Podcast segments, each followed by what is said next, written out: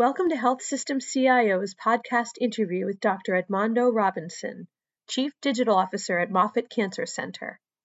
In part two, Dr. Robinson talks about his vision for a future in which AI is baked into every facet of cancer care and how his team is working to achieve it. How COVID has helped Moffitt rethink its approach to workflows and clinical operations. And why the role of CDO can feel both exciting and scary at the same time. We'll get to our interview in a moment, but first, a brief word from our sponsor. At CrowdStrike, we stop breaches, and it all starts with a tiny endpoint software sensor that works with Windows, Linux, Mac, and mobile, deploying fast with no reboots and no blue screens. We protect nearly 200 healthcare organizations, with more joining us every day. Find out more about the power of the crowd at crowdstrike.com/healthcare. You had briefly mentioned AI, and I imagine that that's a really critical part of it, just as far as leveraging all of this data as part of the decision making process. Yeah, so AI is it's going to be so big. It's already getting there, but my vision of the future, and that this future is not that far off actually, is that AI is going to be baked into pretty much everything we do in cancer care. And I'm talking everything from from the business operations all the way through to clinical decision support and direct care delivery, all the way through to optimizing research, everything we do.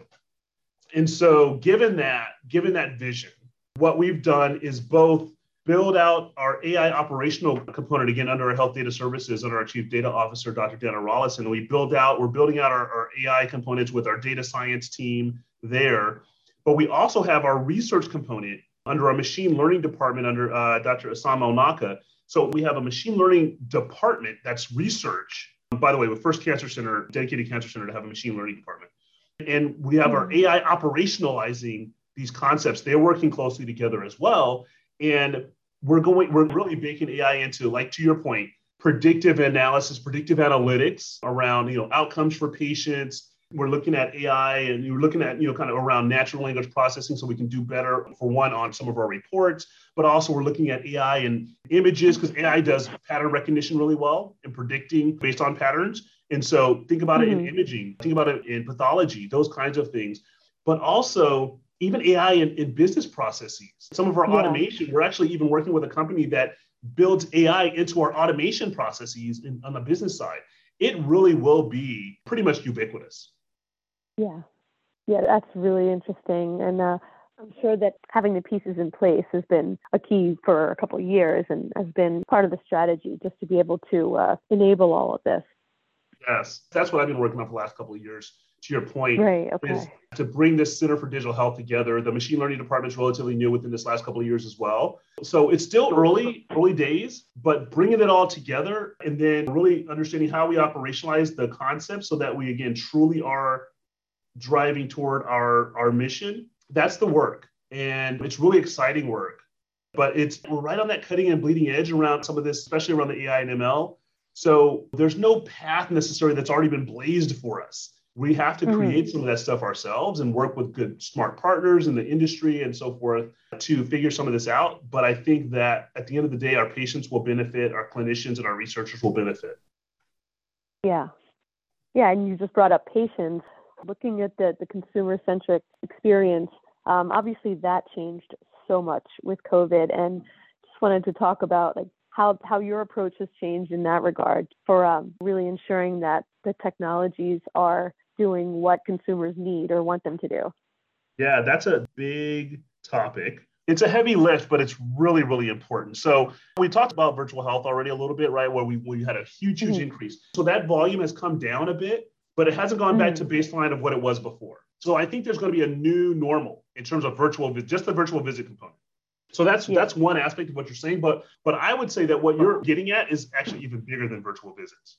I think it's this concept that we're calling it digital front door, but mm. I think of it more as right. consumer digital. I think of it as with consumer being defined as this acknowledgement that we really have to understand the importance of convenience and access and transparency for those that we mm-hmm. serve. That's how I think about consumer and consumerism. And then let's what's the role of digital in getting us there, right? And so digital front door is a strategy to execute on this idea of consumer digital. So that might mean things like how do you optimize your, your patient intake into a clinic visit? How do you think about patient reported outcomes and filling out uh, forms and things like that? How do you think about um, their access to their own data? How do you make that easy for them? What about transactional things like paying your bills or scheduling your appointments? Uh, what about communicating with your doc directly or, or your team or your clinical team? Even going so far as thinking about what we call digital therapeutics.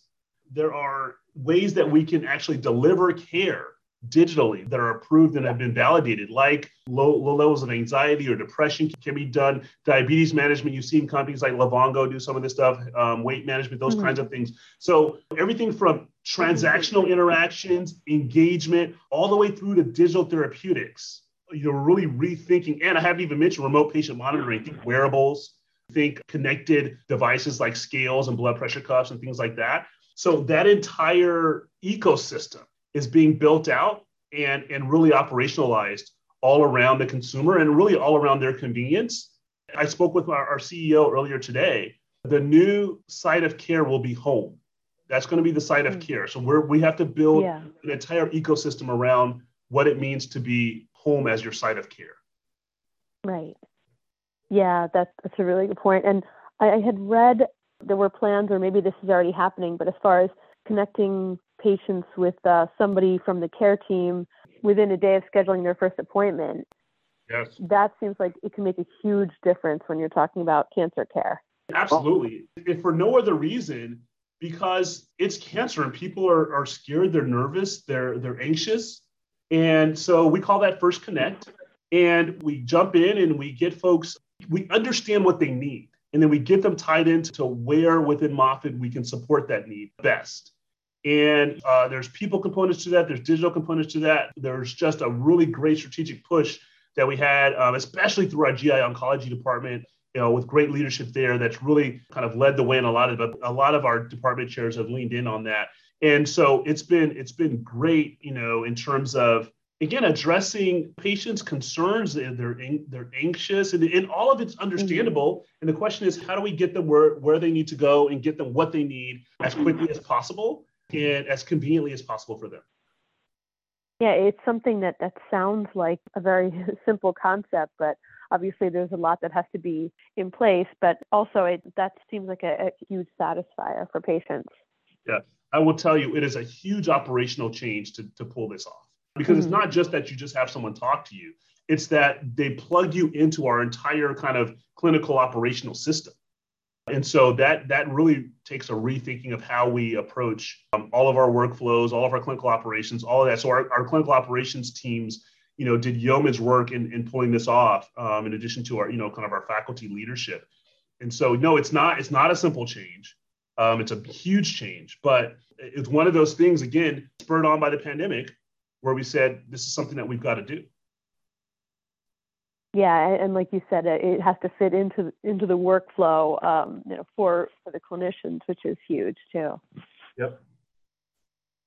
Going to the organization, you were previously at um, Christiana Care.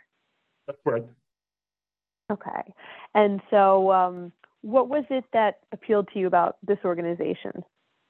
Yeah, there's there's so much. So again, this mission, this idea of the mission, I know I started with that, and I keep going back to it but when I visited Tampa and I visited, you know, Moffitt's campus, the mission, it's not just up on the on the wall. Actually, it's literally up on the wall, but you know, of the parking garage, but it's palpable.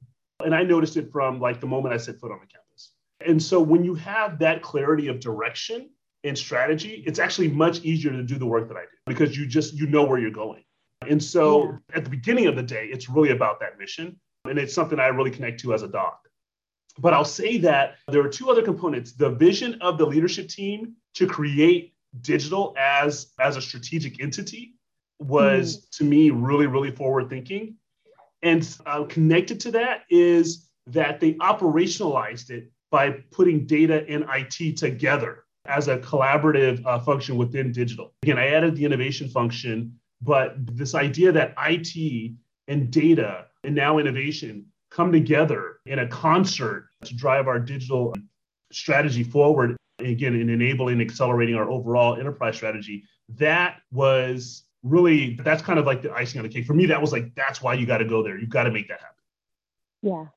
That's kind of been weaved through what you've been saying about it being a key part of the organization's strategy and not like you know one of many pillars but um, how it has to be such a central part now of organizations yeah, and it's it's fun to be in that place. It's daunting because there's a lot of expectations as well, right? I mean, like the CEO will pop into my office and say, "Hey, what are you gonna what are you gonna do about this? Your, yeah. your team's a digital team, so we have that. It's right in front of us. But that's where we want to be. We want to be right there where what we're doing is leading directly to what's most important for the organization. Yeah. All right there's definitely more we could talk about, but uh, I figure I should let you go for now. But I would like to catch up again soon um, to see how, how things are going and progressing. But um, yeah, thanks so much for the time. I really appreciate it. It's been great to hear about what you guys are doing. Absolutely, no problem. Uh, I appreciate appreciate your time as well. You know, I can talk about this stuff all day, so you got just let me know anytime. Yeah, definitely, I will. Thank you for listening to this podcast from HealthSystemCIO.com. To hear other podcasts, visit our website or subscribe to our account in iTunes at healthsystemcio.com backslash podcast.